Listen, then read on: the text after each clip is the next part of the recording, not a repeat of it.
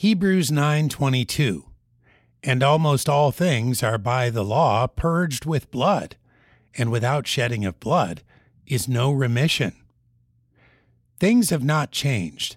After the first sin, God brought Adam and Eve animal skins to cover their nakedness. God has always required the shedding of blood, first as a covering, and now through the blood of Jesus Christ, as a cleanser for sin. We can't explain why blood is God's chosen tool for atonement, yet we know that it is. It may represent the taking of innocent life. During the Old Testament sacrifice, an animal died for the sins of another, not its own.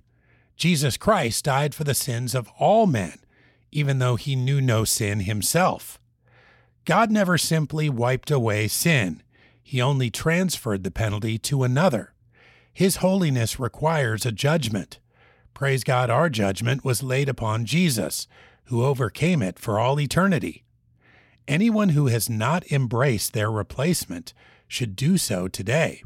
He has taken our sins and our punishment upon himself and is the only blood sacrifice sufficient to cleanse our sin. Hebrews 9:22, and almost all things are by the law purged with blood, and without the shedding of blood is no remission.